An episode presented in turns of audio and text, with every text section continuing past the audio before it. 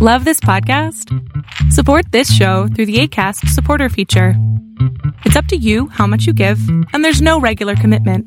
Just click the link in the show description to support now.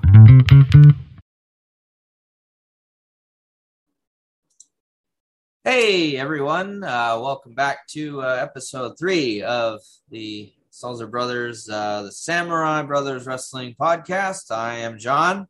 I'm here with my brother Matthew, and uh, got uh, you know, another week that we're going into. Lots of things to talk about. Uh, Matthew, uh, thanks for being on here. It's always a pleasure to be speaking with you. And uh, so, just uh, just to cover our topics for today. So uh, this past weekend was the the NAIA Championships. So we're going to go over who ended up winning the title. We're also going to be covering the previews for the NCAA D3 and D2 division uh, national championships. So, just to give you an idea of who's going to be competing uh, for those titles. Um, this week is NCAA D1 Conference Championship weekend. But those are ongoing. Those, yes, those are ongoing. So, in light of that, uh, we'll be covering the results of that next week, uh, just to allow for some breathing room in that. And then we do have a couple of uh, controversies going on uh, in the world of wrestling. So, uh, you know, kind of want to cover that, you know, and obviously there's a lot that needs to be divulged and digested from that. So we're hoping to cover that. And then we're going to be seeing that a, uh, a school that in Division One that had axed their wrestling program several years ago will be coming back, and uh, we'll be talking about uh, the significance of that program coming back. So, Matthew, let's get right into it. I'm going to go ahead and uh, screen share uh, so that we can uh, talk, uh, make sure that we're covering the topics. So, if you could just make sure that screen share is enabling, enabled for me. And let me see here go ahead and make sure I have the, the right window. Okay, so Matthew, can you see um uh can you see the screen there? Uh not quite yet. Okay. I have enabled it. We've been having technical issues. Okay, there we go. All right. So uh as, Ooh, as as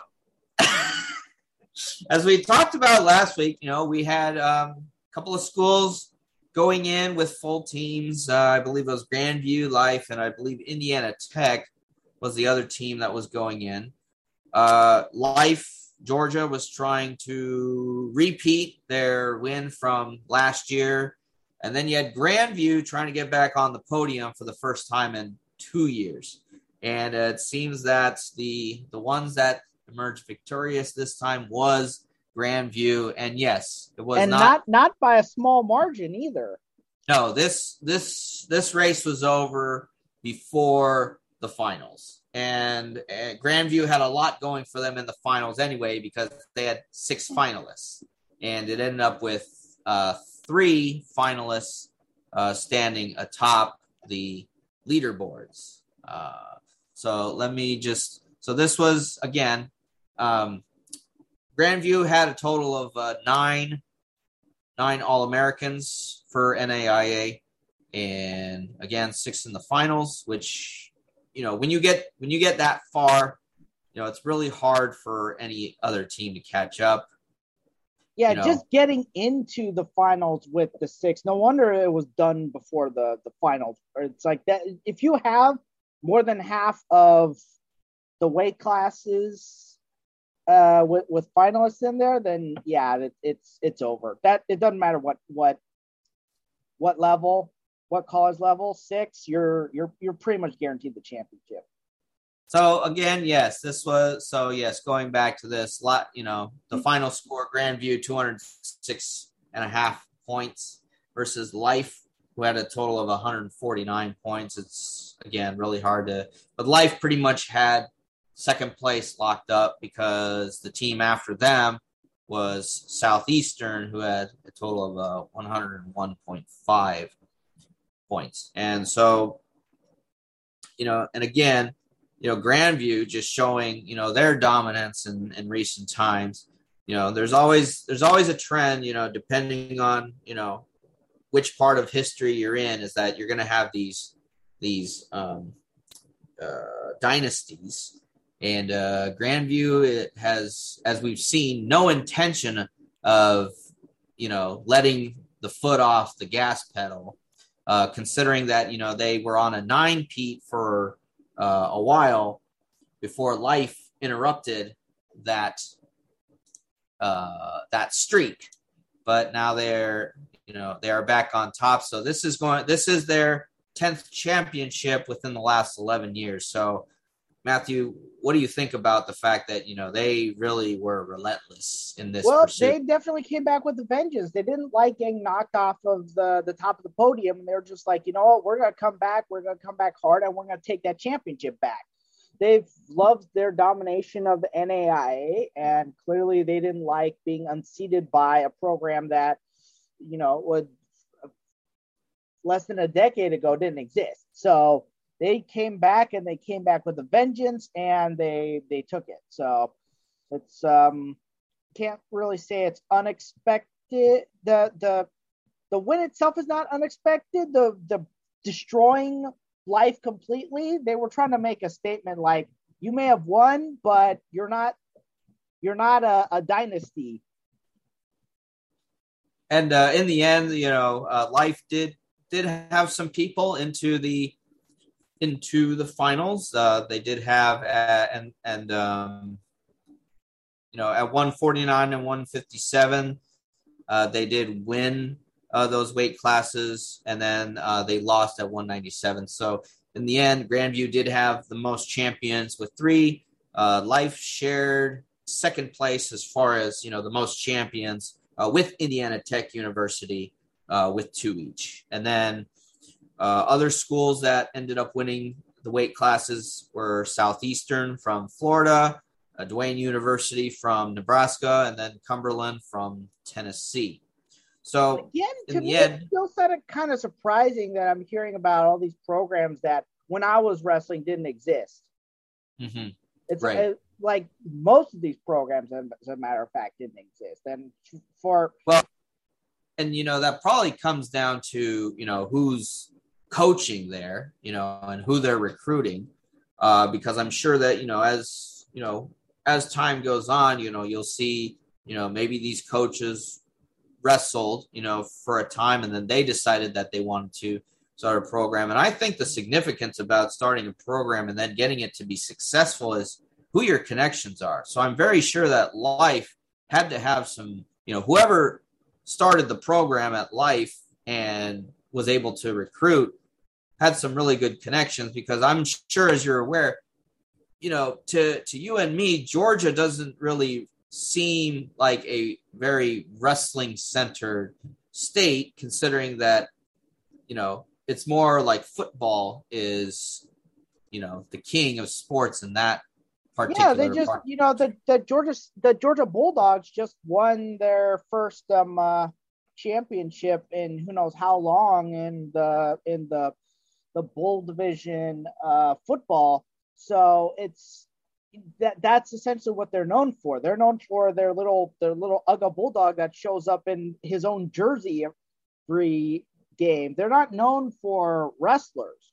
I don't think there was ever a time when they were known for their wrestling, even when even before Title IX. I'm sure that there were a few programs, and you know we'd have to check back, but I'm sure there were a few programs because there were half we the the the NCAA is at half the number of programs that there were pre Title IX. So there had to be, have been at least one or two in Georgia. So for that to have for Georgia to have not had wrestling at all, and then for life to pop up, and within a decade of it popping up, winning a national championship, is a accomplishment in and of itself. But something else I noticed as well, I think it was like at 18th or 19th place, for example, Vanguard restarted their program. Essentially, they're starting from scratch, and they Yes, you know, Vanguard and yeah, they're at 18. They're above. Like I, you know, I went to Missouri Baptist. Missouri Baptist was a, a the wrestling program was established, I think, in the 90s. So, uh, so it was around for at least a decade before I started wrestling there. And here is, yeah, they're at 32nd right there. So here they, here is an established program, and here's Vanguard, who, like I said, just started from scratch. Also, if you look at William Penn, so I don't know if you remember this, but um, one of my high school teammates, Emmanuel Hernandez, he went to William and Penn. So, and he was a state placer. So again, to have this the these long established programs being beat out by more by these more recent programs, like I'll I'll point another one in there, Missouri Valley. Missouri Valley's been around forever as well. I, I, they might have won an NAI championship, and here they're being beat out by Vanguard, Life, these programs that just literally either were restarted from scratch or started out of nowhere. So uh, yeah, it, it, takes it takes a lot to a be able to coach these guys to a championship, but b especially be able to recruit when you're starting out from with with nothing essentially. Well, and and here's an interesting one about Vanguard, um, and uh, a fellow coach uh, of mine, uh, Alan from Santa Ana College, pointed out one of the wrestlers at Vanguard uh, who did ended up placing at the NAIA tournament, uh, Armand Fayazi. Uh, he he's actually a five-time All-American. You know, he he did two years uh, at Santa Ana College. He placed top four at the three C two A championships, which if you place top four, that grants you All-American status. And then his time at uh, Vanguard, then he placed, you know, his junior and senior year, which happened before the before the pandemic, he placed top eight um, in those tournaments. And he was granted a fifth year of eligibility because of, you know, the COVID pandemic hardships. They did grant an extra year of elig- eligibility uh, to uh, athletes for that. So he decided to take advantage of that. And so he ended up taking seventh at the NAI championships this year meaning that yes, technically he is a five-time All-American. You don't see that very often. No, you're not going to see that very often. You know, that that's a very. that I forgot who was who was. It's like when we have a when we have a like an off week, we should bring this up and actually talk about it. But that kind of reminds me of that what six-time national champion that we talked about. Yes, the the the six-time NCAA champion uh, yes, we'll we'll definitely make sure to talk about him. Yeah, like uh, we should we should talk about some top some just interesting topics that are like standalone on our off weeks because right now we've got some busy stuff going on, but it's like in the off weeks we should bring stuff like that, and that's something we need to talk about. Definitely for sure.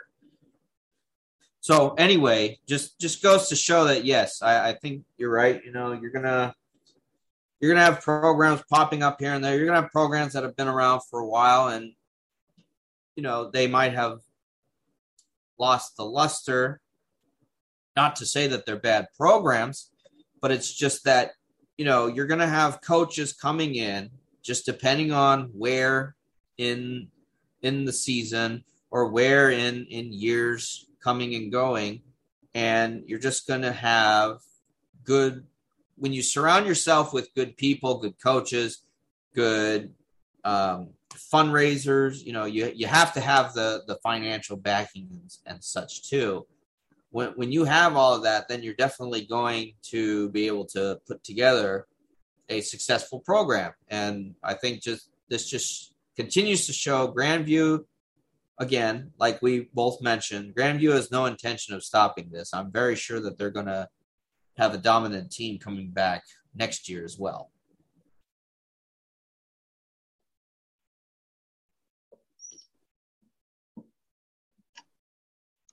Well, yeah, and that's something that that is can definitely be discussed is the fact that you you build a dynasty, you're gonna have this pipeline of good wrestlers uh, coming in, even if they aren't those those um, athletes that are starting out in their freshman year or even after uh, taking a red shirt, they're still you're still going to have people coming in. So, in fact, here's here's the uh, here's the timeline. Um, I, I was able to find and dig up the you know who's won the title so far, and again from 2012 to 2020, you know that that it was a nine that was a nine year streak by Grandview, and you know you and if you look at some of the scores too, these scores aside from maybe a year or two, these scores have not been close. So when it's been Grandview winning it, they they mean it. They they mean business.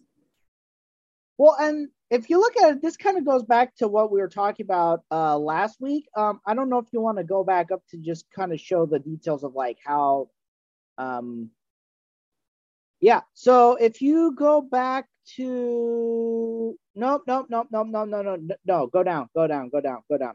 We're we're just talking recent. Let's see. If you if you go to right around 2002 and you see um yeah you're right you had lindenwood yeah, from from 2002 you had, you had lindenwood and Notre Dame, those were the the big players that were consistently winning the championships. And as we discussed last year, Lindenwood was now going D1, and Notre Dame is is in D2. So and there were a bunch of other com, uh, contenders in there that that left as well. So and um, unfortunately, the 2006 one, Dana College, Dana College actually folded as as a college, not just as a program. So, but th- that just uh, again that just goes to show is that you know you had all these big uh, players like uh, the 2008 uh, championships McKendree they went um, they went D2 as well. So you had a bunch of these players go up and then all of a sudden Grandview is, and notice before that there Grandview was not even I don't even yeah they weren't even the finalists for the longest time. And then all of a sudden uh, Notre Dame uh, starts to transition, and from 2012 on, Grandview was ruling the roost. Like, well, yes. that, well, like that's a perfect example. When I was wrestling, which was right, which I ended in 2011, you know, Grandview, I don't even know if they even made the top 10. Maybe they were when they were starting to phase out, but um, yeah, they, they just were not they were not known for being those those top uh, a top team. But then all of a sudden, the you know everyone else left, and they're like, well, let's let's start ruling, and yeah. Well, I think I think also that you know it gets interesting because yes, I think when these schools start finding success in a variety of ways, then they're going to end up you know going to you know the they're going to transition from NAIA to the NCAA, and uh, I, I, believe that yes, you're, right in that Lindenwood. You know they're they're transitioning uh, now to uh, D1.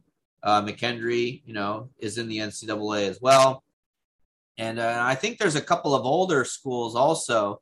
If you're looking at a couple of these older schools, uh, I think uh, Mankato State, I believe, is in the NCAA, either D2 or D3. In fact, I think we're going to be talking about that. Nebraska, that, Omaha. Right, Nebraska, Omaha.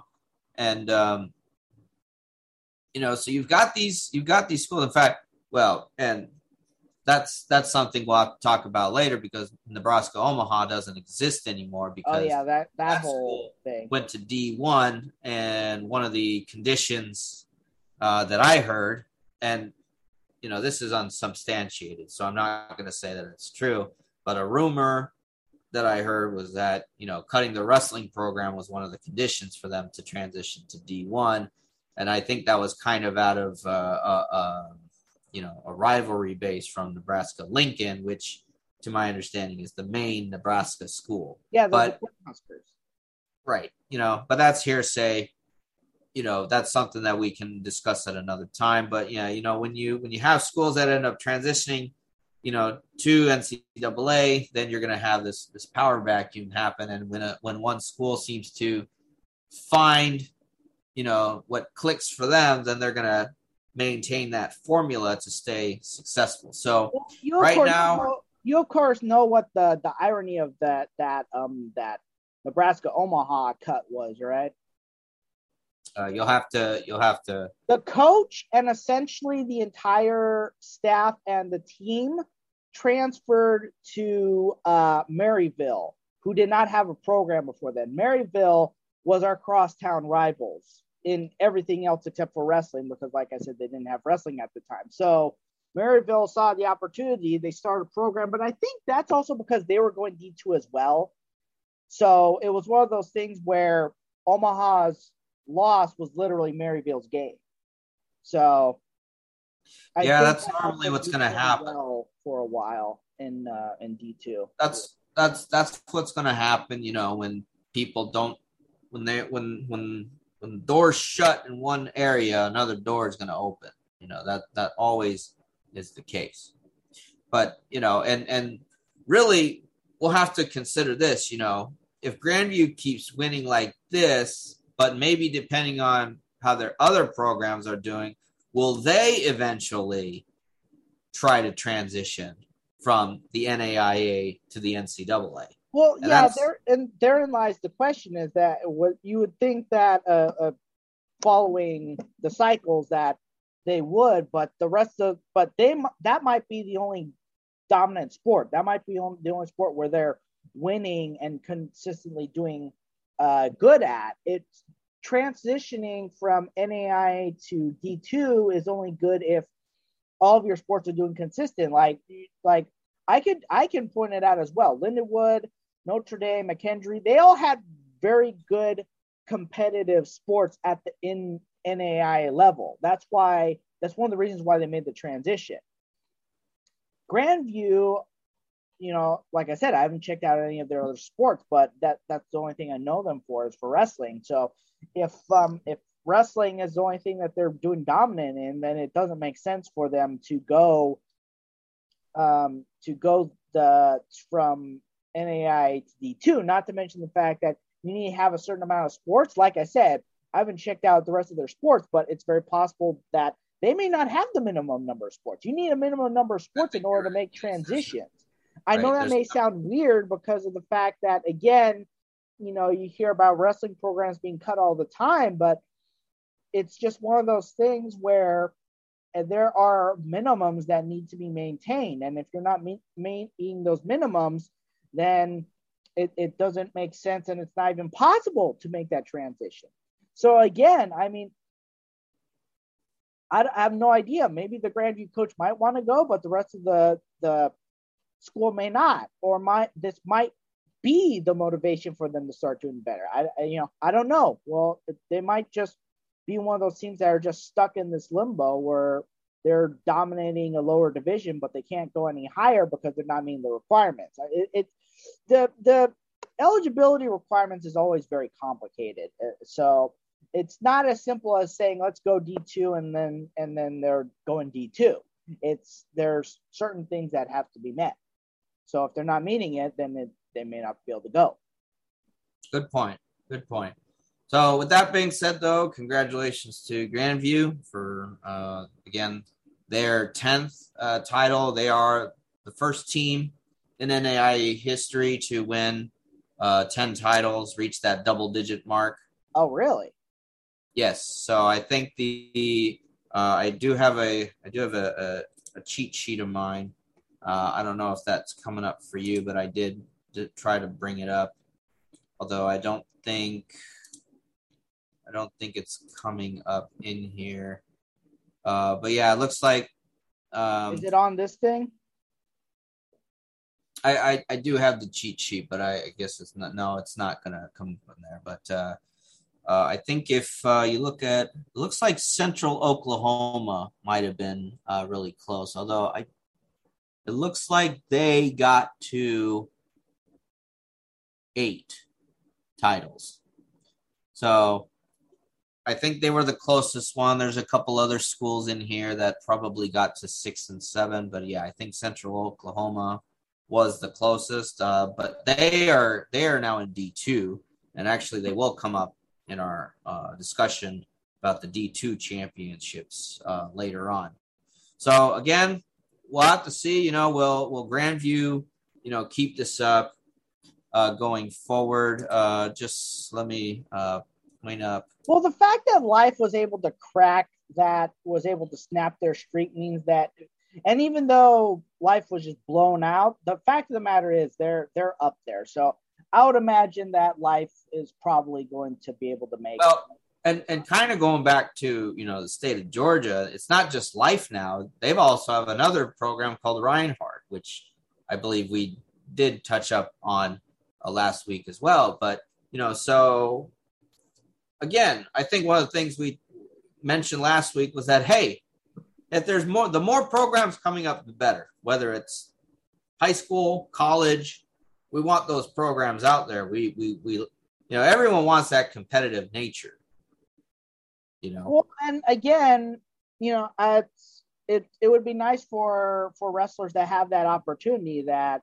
um you know like for example i didn't because you know I, i'm because yeah just as an example you know i didn't get a chance to wrestle it's like maybe if vanguard had been around at the time that i was looking maybe i could have been able to crack in there but unfortunately i didn't get the opportunity uh, neither was um, uh, Cal Baptist wasn't around either. Life Pacific uh, wasn't in San Dimas that wasn't around in there. there. There's there's a lot more opportunities now at the um, at that kind of level that were not available at the time. There's also Simpson College up in um, Redding.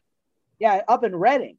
So just oh yeah, you've got that, and you've got uh, Menlo. Also, Menlo's been around for Menlo. Pretty- I, well, Menlo, I just I never looked at it because Menlo, as you could tell, they were they're they've kind of consistently been in an upper level. I don't know if if they would have been interested in me. Well, so let's look real quick at um, you know, all Americans representing. Oh, something I was gonna point out. Uh, yes. um, you know, uh, when I was back when I had connections with uh, Cal State Bakersfield. Rest in peace, Tom Kasperai. Um, uh, back when I had those connections, there were there was one guy I knew who was wrestling there who was from Georgia. So he was wrestling in California because obviously back then there weren't any opportunities. If that guy, if Life Pacific existed at the time, I'm sure that he would have gotten the opportunity, but yeah, he didn't, he didn't have the opportunity at the time. So overall, um, as far as representing California schools uh, for All Americans, uh, we had Jacob Mendoza, Menlo at 133 pounds. Uh, if we go down a bit, uh, and then we had Elijah Palacio uh, taking six at 149, also of Menlo. Uh, after that, we did have Frederick Padilla of Vanguard, so representing the the OC that we grew up in. And then uh, also, uh, previously mentioned, uh, Armand Fayazi, also Vanguard at 174. Uh, pretty much homegrown, Orange County, uh, coming out of Vanguard. And then uh, that looks like that's it as far as California wrestlers are concerned. Although, let me make sure down at the bottom. So, four, four, four wrestlers from California schools ended up placing at the uh, the NAIA championships this year. So all American for them. Uh, you can see a lot of like Iowa and and uh, Nebraska and, and all of that. So you know, I'm hoping that we can have a breakdown episode later on. Uh, you know, this is just kind of a, a quick review of, of what we've been able to see so far. So anyway, that will conclude uh, our talking about the NAIA championships. So I just want to go uh, do a quick review of the D3 and D2 championships that are be going to be coming up this weekend. So, Math, I'm going to go into uh, the D3 uh, listing. And one thing I noticed, and I, I noticed this is this is an amusing thing, is that um, the D3 D3 seems to be dominated by mainly uh, private schools.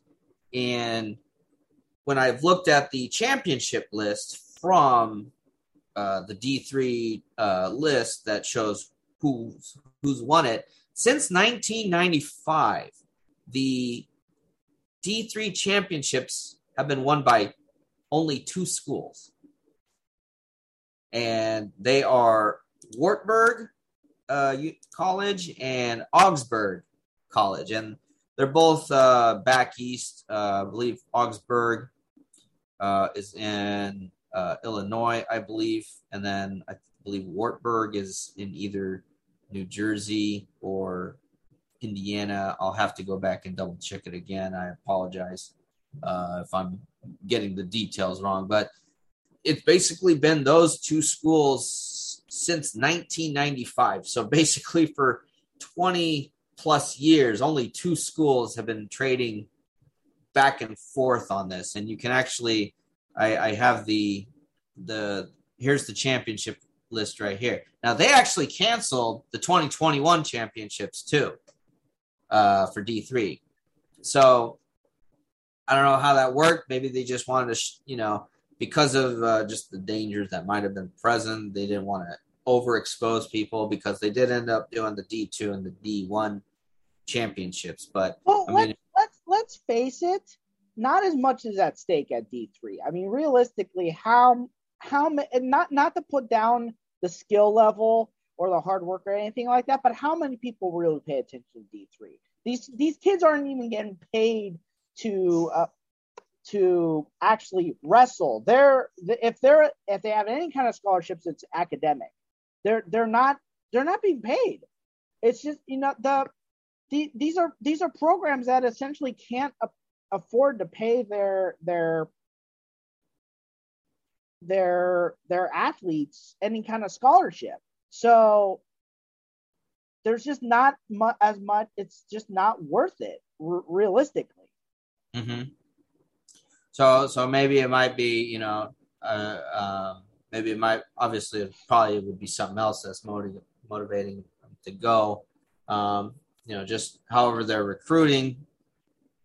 You know, and I guess yeah, just based probably what what's happening is if wrestlers are deciding to go if you're at either if if you're at any other level aside from NCWA mm-hmm. if you're at like with with a few exceptions of programs that actually hand out scholarships at, in the NCWA but if you're at any other level then you have you're going off you're not it's definitely off of some kind of athletic ability you're eh, mm-hmm. you're not eh, there's definitely academics at all the other levels, but the academics comes especially into play at this level. That that's that's the only thing essentially. I mean, it, you're not like I said, you're, they're not. You're a smart person. What? You have to be a smart person. Yeah, you have to be a smart person. It's like why else would it's like like you said these are all private schools. Why in the world would any of these guys want to compete at this level and um, why why else would they want to compete at this level? It's it's it's just it doesn't make sense otherwise. So just to give you a rundown of who who ended up qualifying for for what, and um, so basically the the rankings based on the uh, on the NCWA uh, rankings. That's the National Coaches Wrestling Association because uh, they're the ones who do the rankings for pretty much, I believe, all the divisions D1 through NAIA, NCWA, and then the WCWA. So, Wartburg, uh, they were on a three-peat from 2016 to 2018, uh, and then Augsburg interrupted that streak. Uh, but they are Wartburg is so I, Wartburg is trying to reclaim the title uh, they're ranked number one according to the coaches poll, and they qualified seven wrestlers, which was actually the most that any team uh, got to the tournament. So I would imagine it's going to be competitive because then you had so and let me get you the the rankings according to uh, Intermat here for D three.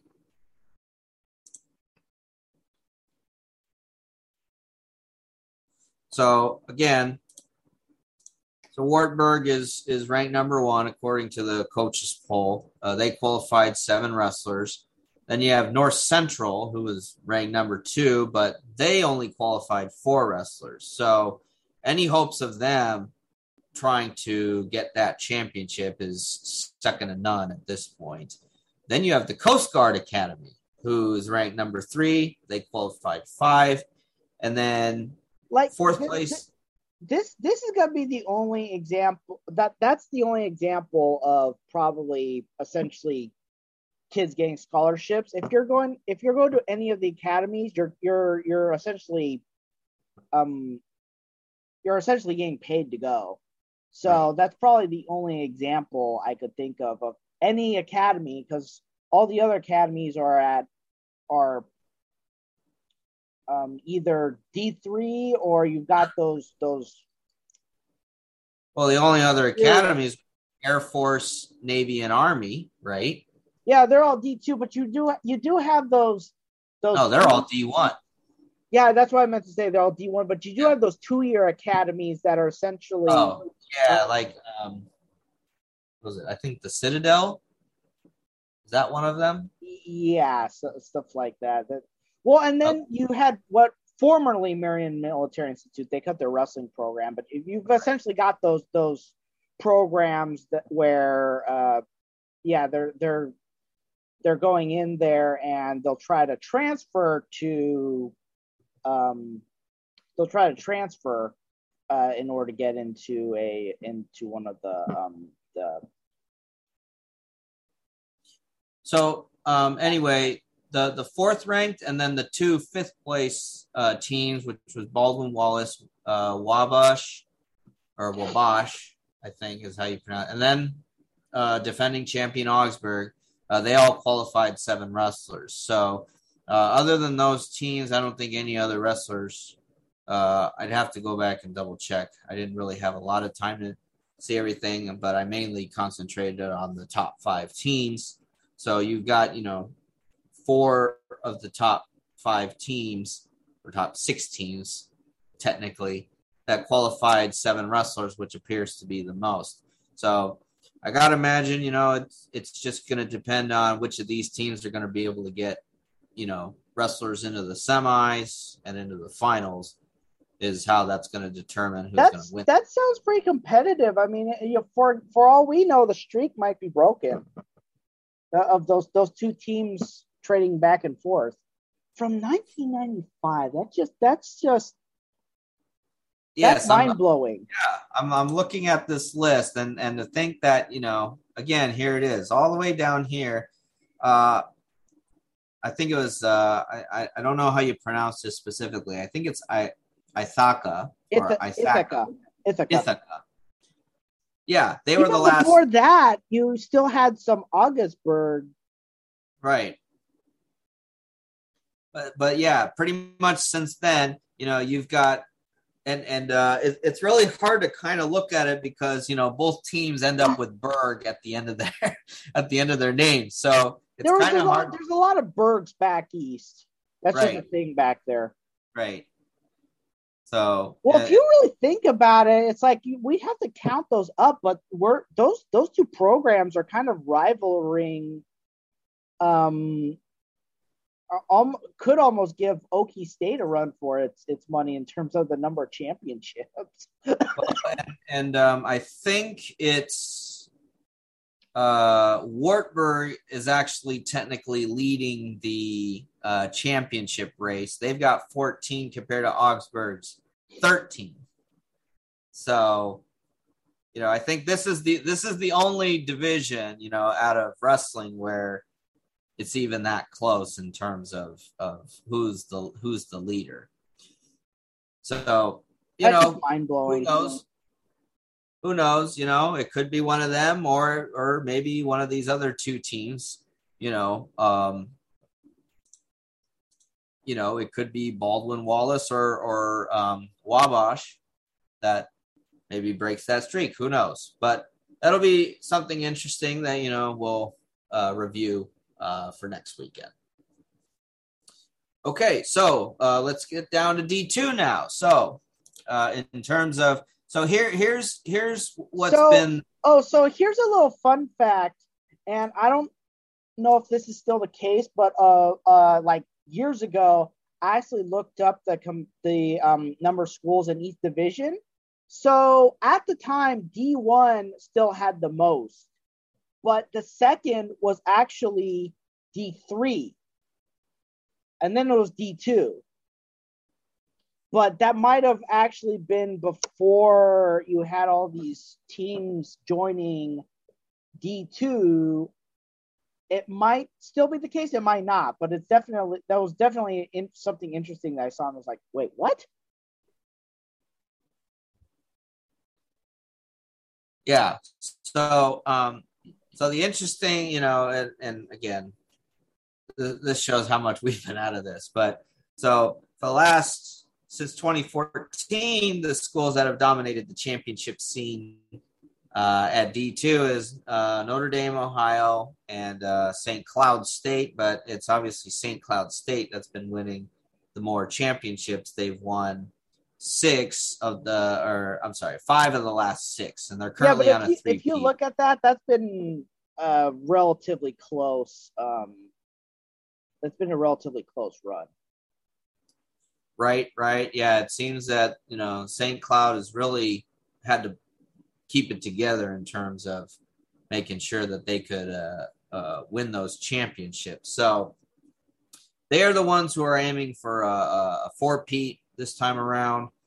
And so uh, when I was looking at uh, their uh, the rankings for, uh, let me go to the uh, Division Two team rankings. Uh, and this is courtesy of intermatwrestle.com. So, uh, the, You have Central Oklahoma actually. listed Yes. Central Oklahoma is your is your leader, uh, according to the coaches, uh, Paul.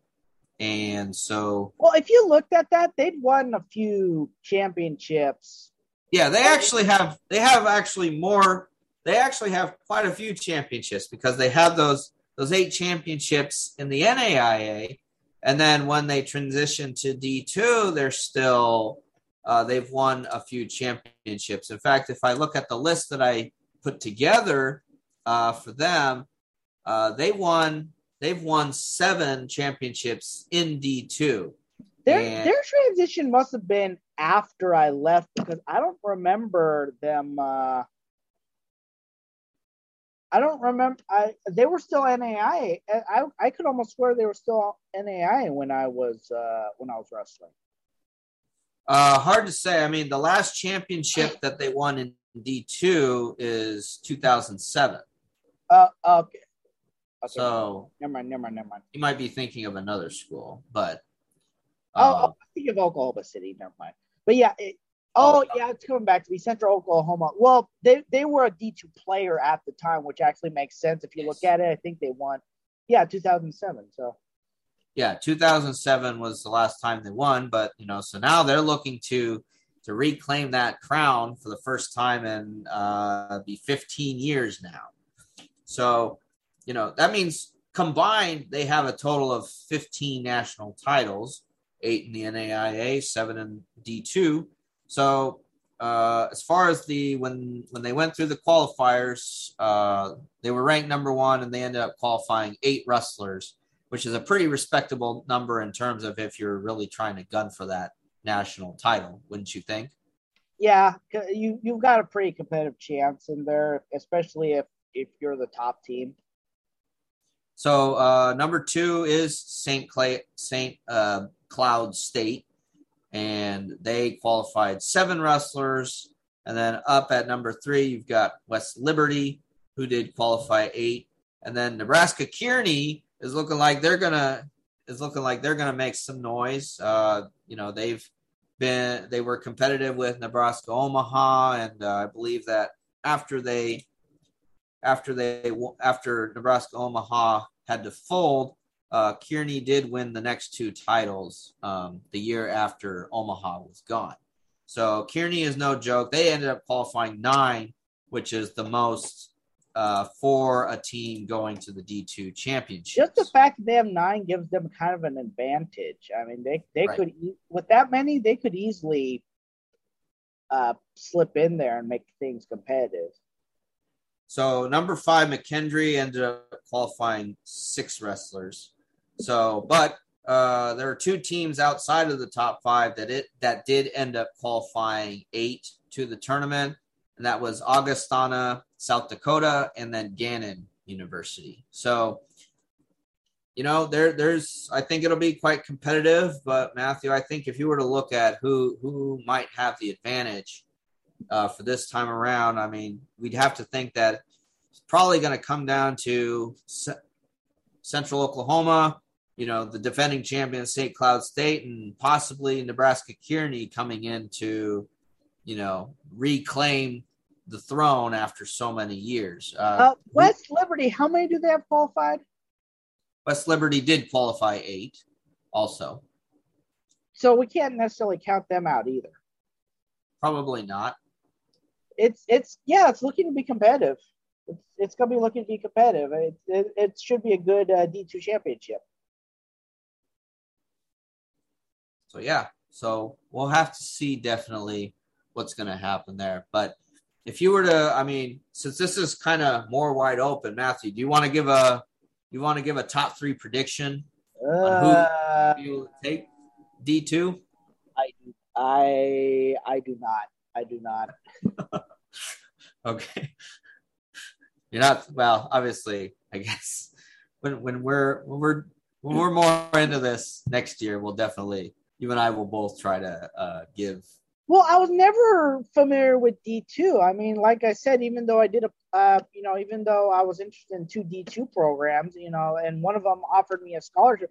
The reality is, I never followed D two that well. I was always more interested in NAIA than I was in D two, and especially when I started wrestling in NAIA. So all right. I was I was gonna I was gonna mention, you know, clearly um what's it called? Uh, Notre Dame, Ohio, going uh, from NAI to D2 paid off because they, you, you saw they won a few D2 championships. So it paid off. Okay. So you know, again, we'll be seeing we'll be seeing who who's who's going to take it. That I, I think you know it's probably going to be wide open as far as D two is concerned. So it'll be interesting to see how we talk about it for for next week when it has co- concluded. So with that being said, Matthew, uh, so that concludes our, our previews for D3 and, and D2.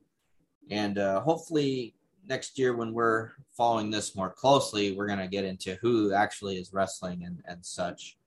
And uh, so that's something that we plan for the future.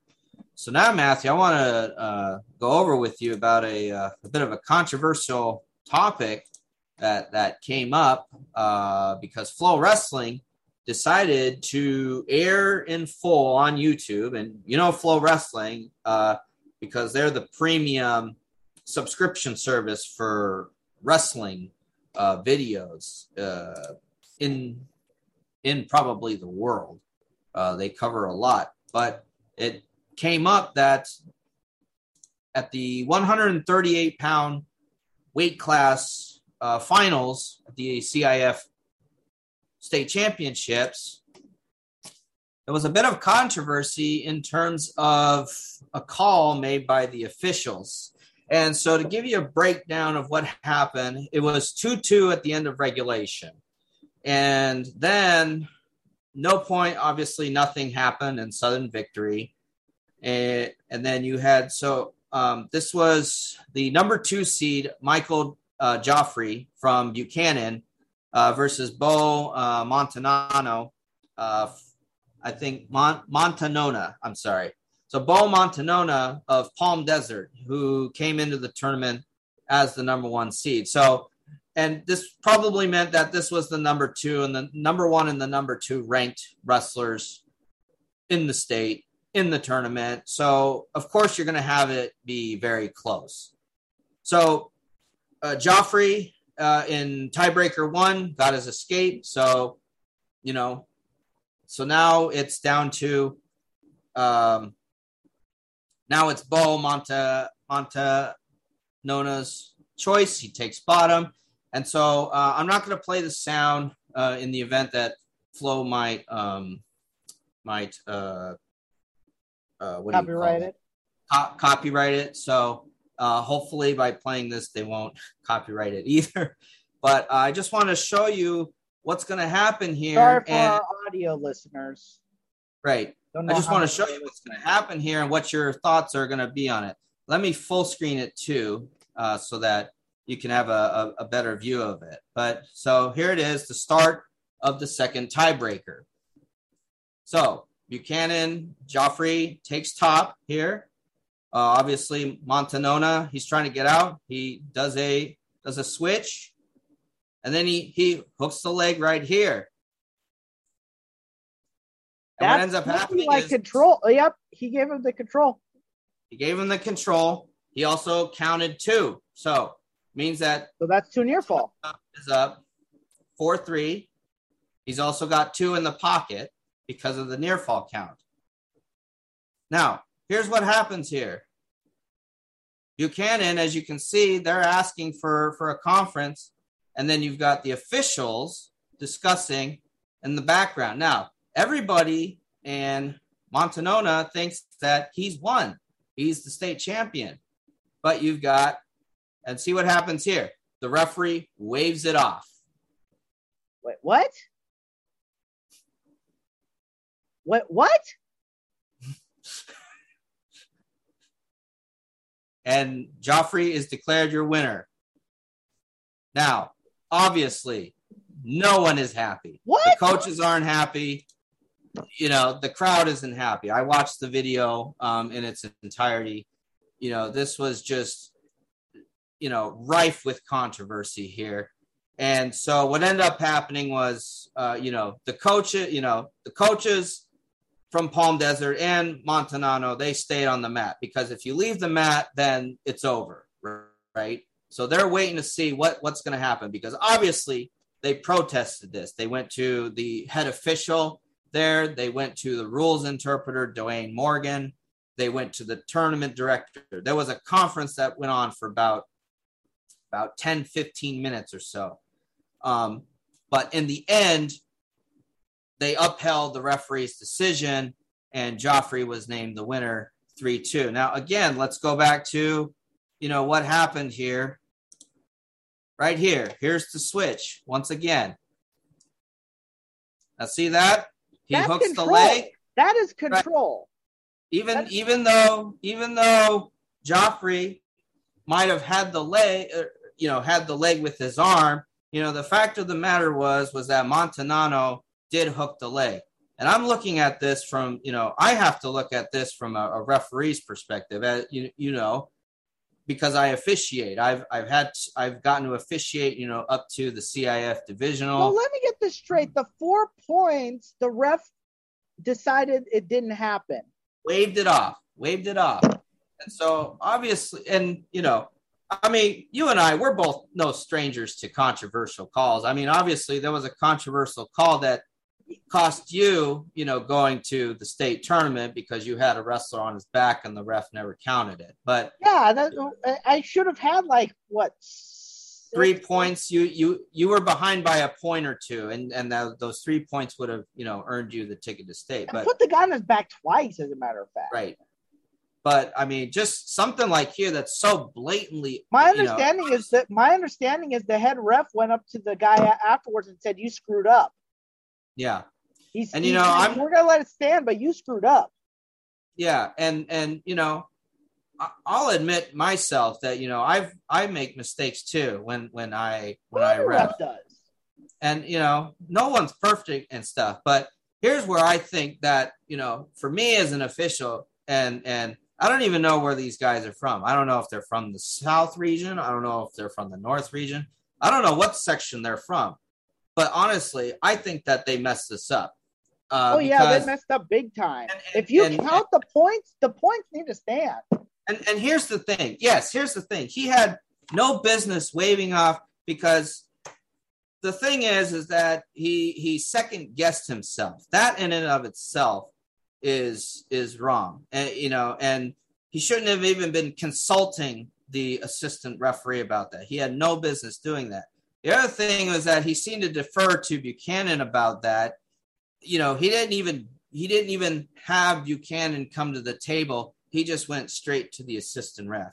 And I was and I'm look and and I I made sure I was looking at the the rule book uh, about this. And and the thing is that you know and and I'll I'll I'll stick it up here to the camera for everyone to see here. And here and it's going to be read, read it. One. Read it for the read it for the, the audio listeners. Right. So on uh, picture number picture number twenty eight, picture number twenty eight. This is this is the one that I'm going to refer to. There is control by the wrestler on top of if this position is held beyond reaction time, even though the hands of the opponent are locked around a leg. And really, if you're looking at it right here, he's um, Joffrey has his hand on the mat, meaning that he's definitely not locking. Yeah, he's not in control. This and and believe me, there's there appears to be plenty of reaction time. If you're looking at it, let's go back. He hooks the leg, hooking the leg right then and there. You know, in and of itself, and they're saying reaction time on here. Well, there's probably a good two, three seconds where he's holding that position. So even if they even even if they were to wave off the near fall, this should have stood. That's the this, reverse. Yeah, that's the reversal. reversal he should be the state should champion. have stood. There was absolutely no reason for this official to make that call. It was this guy's going to be hearing it for the rest of his his his officiating career, the rest of his officiating career. I mean, again, you, and, he, he's gonna he's gonna hear it constantly. You screw. He's gonna constantly hear you screwed over a state champion. You deprived a kid of his his his ring because you second guessed yourself. Right. And what I'm uh, and what I'm gonna have to feel bad for, um, you know, because I was reading the comments uh, in this video, you know, because I mean, for Flo to put up a, a, a match in full on YouTube is very unusual. But uh, what I and you know, this completely ruins the mood for the awards because this they they because of of the uh, the build up for this match because uh, my guess is that these two wrestlers were the top P4P wrestlers in the state. That's probably why they decided to have this particular match be the last match of the night. And to have something like this happen, to have this controversy happen, you know, ruins the, you know, it ruins the mood of the awards ceremony. I'm, I'm, I, there was one person who posted who commented that Joffrey ended up being booed by the crowd when he got up on the on the podium. And, and yeah, you gotta you feel know, so, you gotta feel sorry for the kid because he only did what he only did what he right. trying to do. Right feel sorry for Montanano, uh, Mon- Mon- Montanona, who again they just went out there and they wrestled. And Here, here's the thing: if if him going straight to the assistant ref, in my mind, was the wrong thing to do because they're always, you know, at my association meets, you know, at, at meetings, you know that there's a process that we're always supposed to go through. And always if a coach disagrees with you he's supposed to bring you to the to the head table. That's that's what i'm always told via my association. So for him to not follow rules and and think about the, you know these are supposed to be the top refs in the state. They're supposed to they're supposed to know the rules better than i do. So for them to completely ignore this um, here's what I here here's another thing I want to bring up. If he had I gone, I just want to qualify in in the officiating rule book. The the what you're talking about that's in the officiating rule book, correct? Yes, this it's is not this just is, it's not just it's just it's just that right. This is the 2021 2022 the wrestling rule book. And so I'm going based on again, you know, because some other person who commented on it was was was showing that. So you know the fact of the the fact of the matter is, and I'll I'll, I'll go you know I'll, I'll go ahead and so that maybe people can see it bigger. But again, this is this is the position right here that was that was held. And when it's saying beyond reaction time, that was clearly reaction time. My thing, the other thing I want to point out is this: is that if I feel had, sorry, I feel sorry for both these kids more than anything else because they just went out there and wrestled, and it's not it's not the one it's not Gio- Joffrey's fault that his right that a call went his way. Yeah, no it's not his fault that he got screwed. But now all of a sudden they they're saying you robbed him of a championship. It's like no, it's not his fault. Right, right. You know the you know I mean I'm I'm hoping that people are leaving him alone in that aspect. You know, uh, it, it's never you can't you know because it's their names that are going to be tied to that match. Because who knows what the ref's name is? I don't even know who that ref's name is. I don't even you know, know if I, I want to know. know but I'm, you were I'm talking sure about you know it's like for exa- yeah for uh, well like for example you were talking about you know that um you were talking about that match that I got screwed over. It's like I don't weep, I don't weep and cry over it. And then you know, um, like my my uh, my final match of my high school career when I went to state.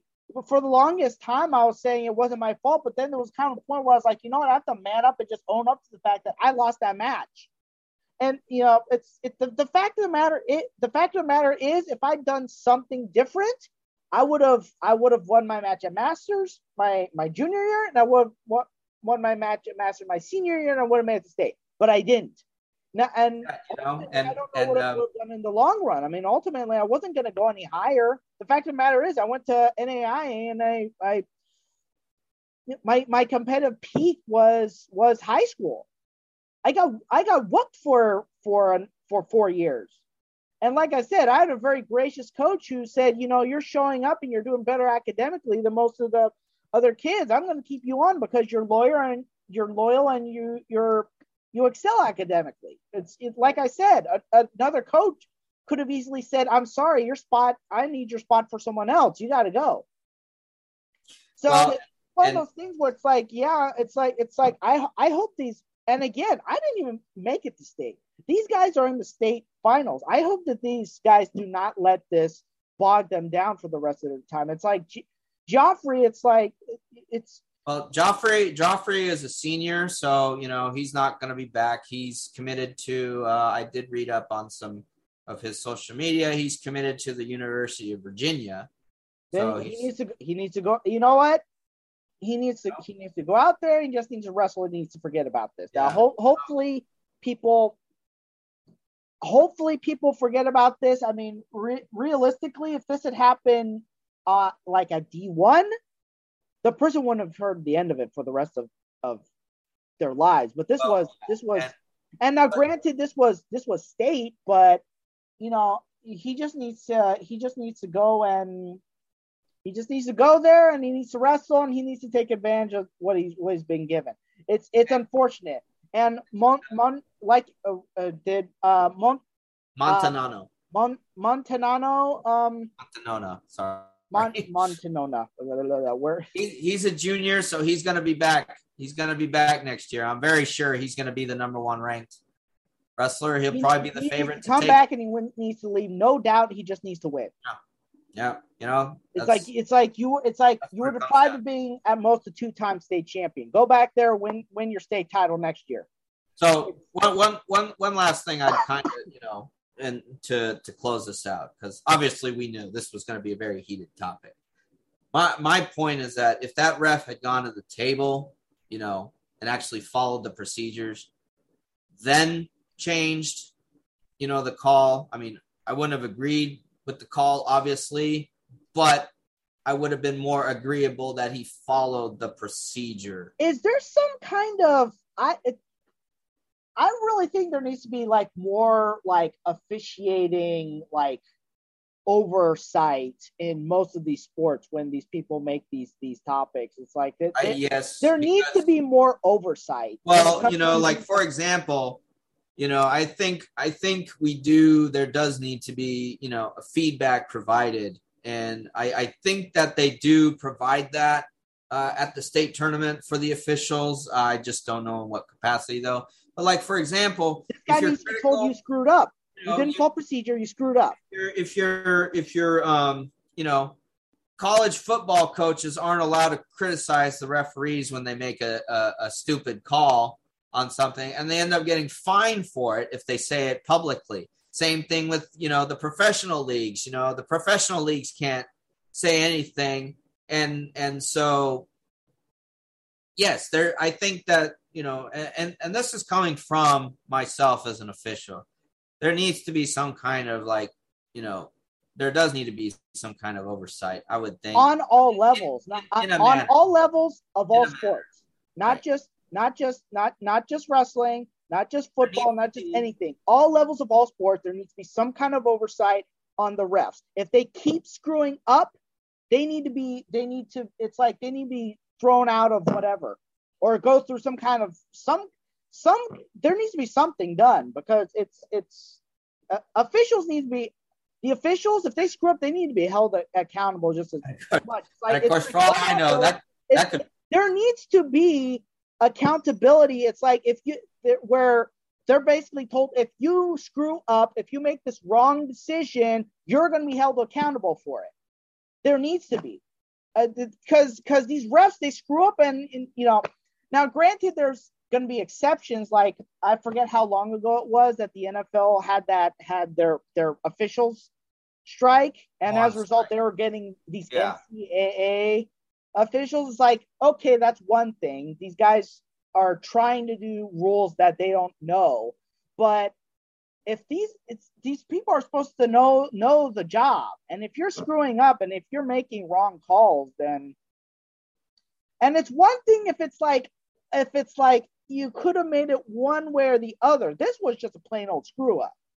Like it's it's like it's it's one thing if the guy if if you know you go to a um it's like the guy made the call based off of what he said in real time and he realizes oh maybe I should go look back on it. He does and he decides in order for him to overturn the call, he should have waved it off right then and there because what if if that was the case, then Montanona would have wrestled differently. He would have tried to escape then instead of um, because the ref gave the two, meaning that that told Montanona that he was leading, meaning he just had to hold on, is what that ended up happening.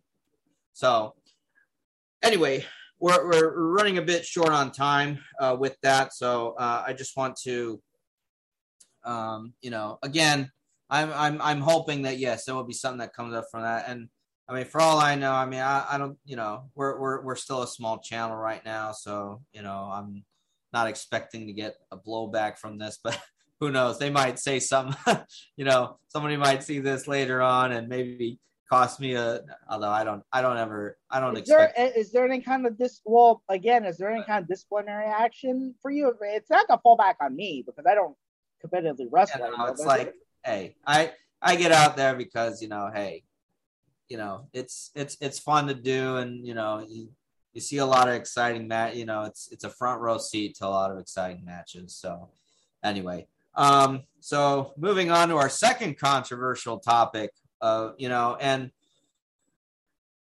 obviously, you know, three episodes in, and we're already going to get political but um, which we typically don't want to do. I mean, we yes, we're we're, we're you know politics. Just, for our followers and viewers, we're gonna try and stay as apolitical as possible. But this, I felt we had to bring up because you know because of just how the world is right now and such. So um, you know, and this is this is it, this isn't happening happening just in wrestling. It's happening in a lot of other sports. Most other sports, but um, so the United World Wrestling, which is the governing body of international wrestling, formerly known as FILA, right? Um, they uh, declared that uh, Russian and Belarusian athletes are being barred from competition, and also that no events will be held in those two countries. Also for the time being. And this is obviously related to the Russian invasion of Ukraine. Now,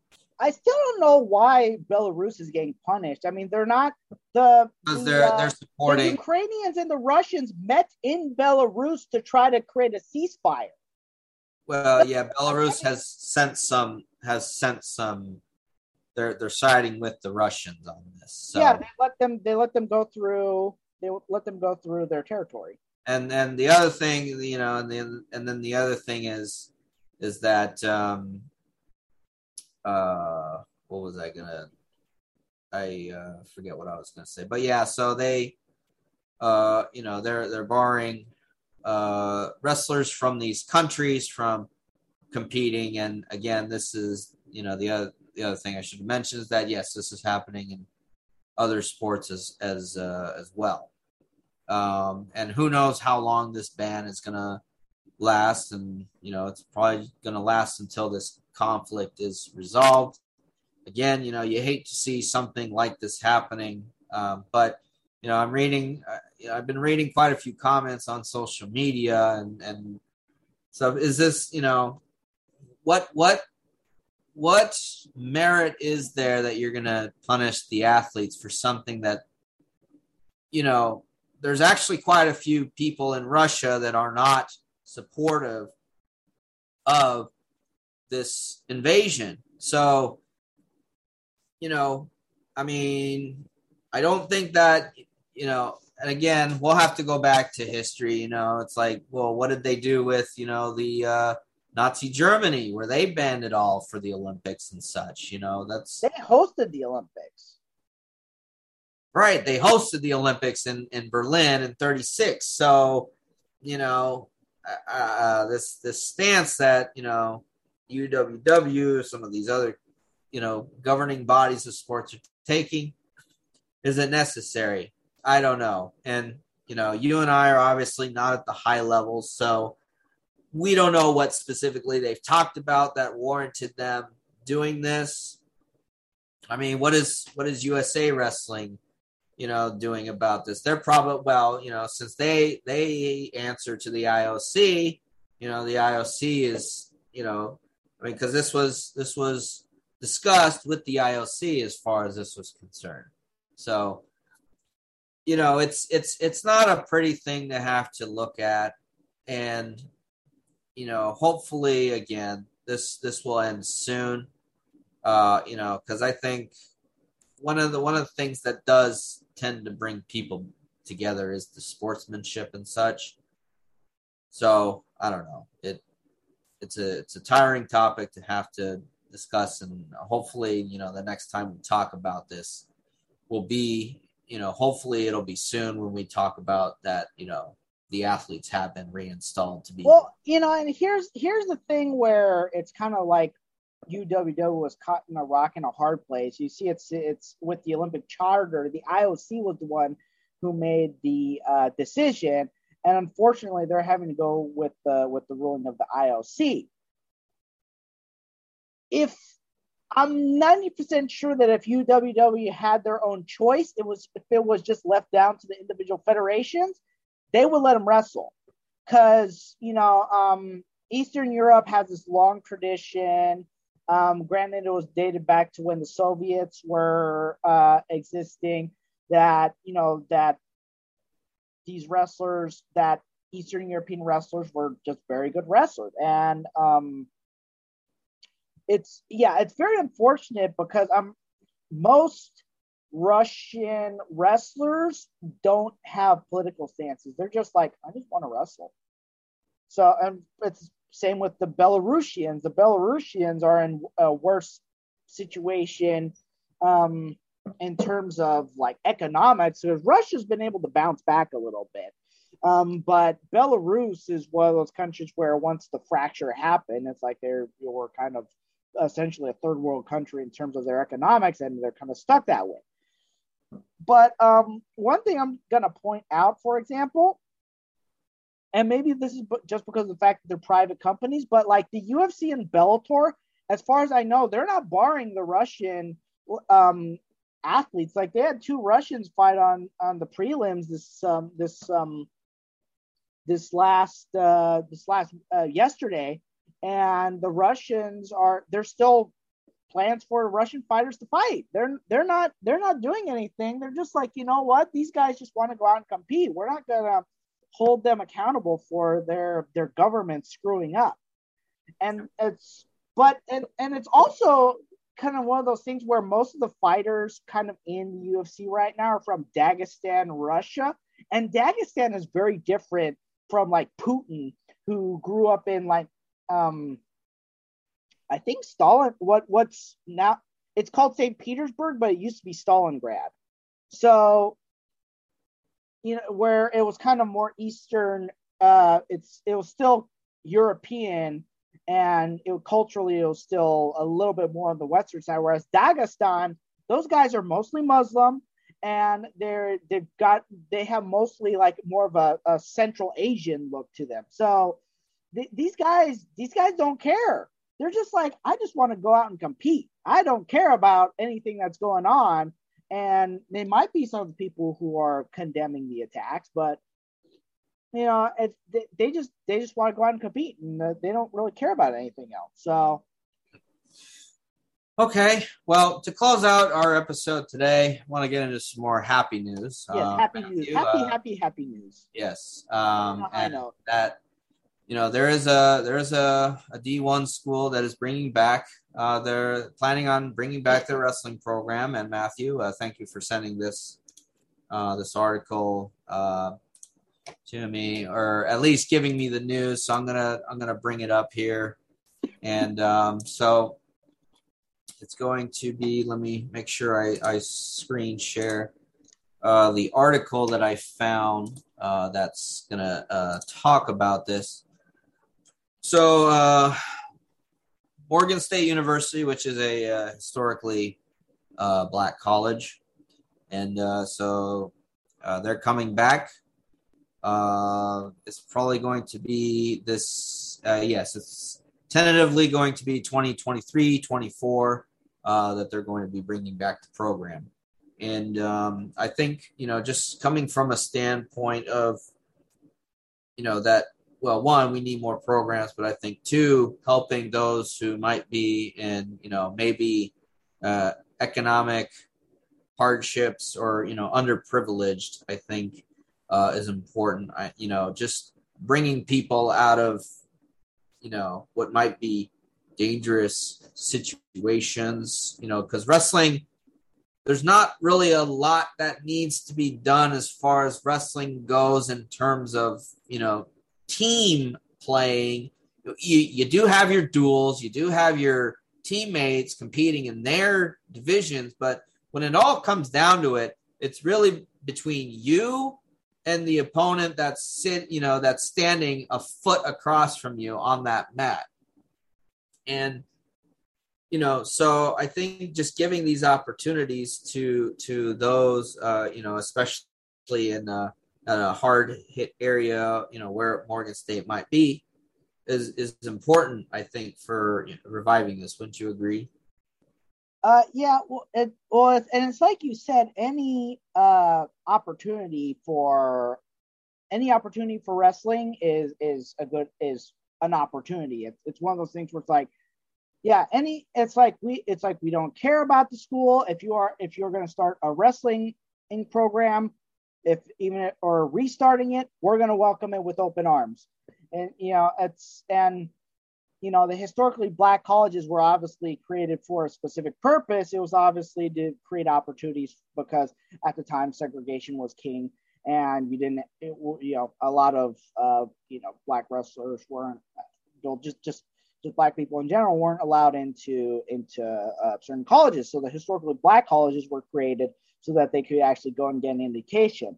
And even though they've obviously, because of desegregation, they've been allowed to go, you know, elsewhere, and even other even non um, black people uh, have been allowed to go to the colleges.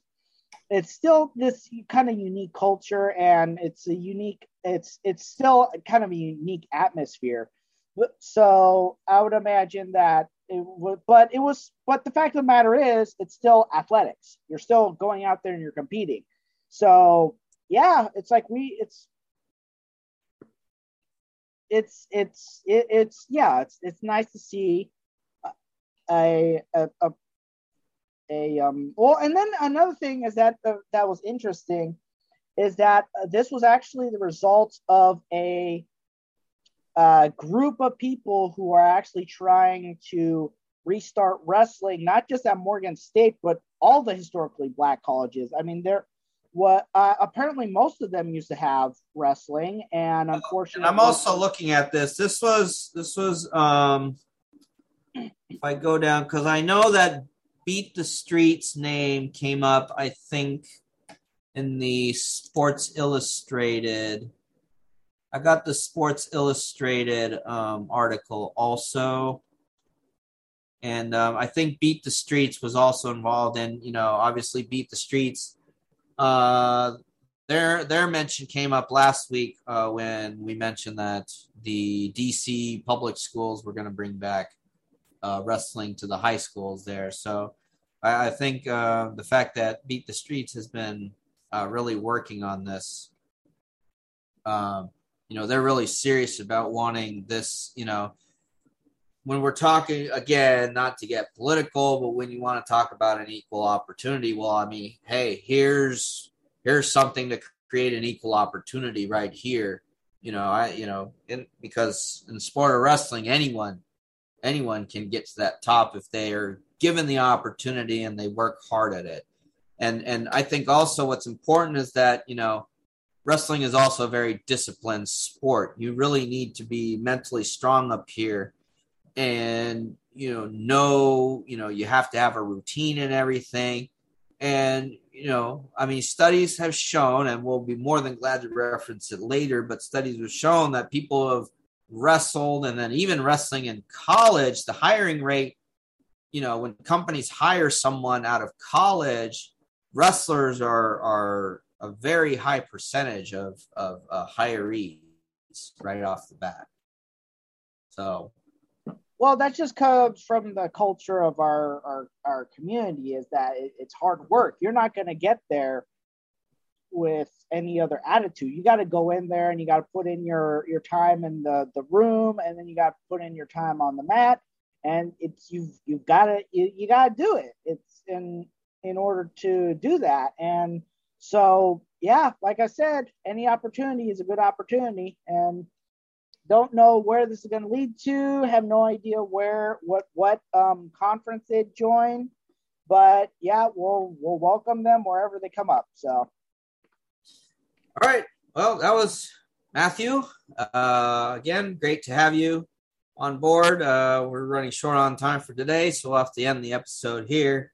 Uh, but next week we will be uh, going over the results of the D2 and D3 championships and the results of the D1 conference championships with a review of what's to come for the D1 championship weekend. So, everyone, thank you very much for uh, joining us today, and we hope and, you have a great and, week. Uh, for, for and for those who uh, and also for those who are looking for specific places, we're on YouTube, Rumble, and for audio only listeners, we are on ACAST. We're looking to expand to other platforms, and we'll keep you posted on those. And you can also uh, you can also check out Matthew. His uh, he does uh, write articles for the website mma-freak.com, uh, so you can check him out there. And uh, again, thanks, thank you all for joining. Uh, thank you again, uh, FloWrestling, for putting out that video. Uh, you know, just as much as to the nature of it, I think it does highlight, you know, things, important things that need to happen. And uh, again, yes, so we'll be seeing you next week. Uh, until then, take care of yourselves, everyone.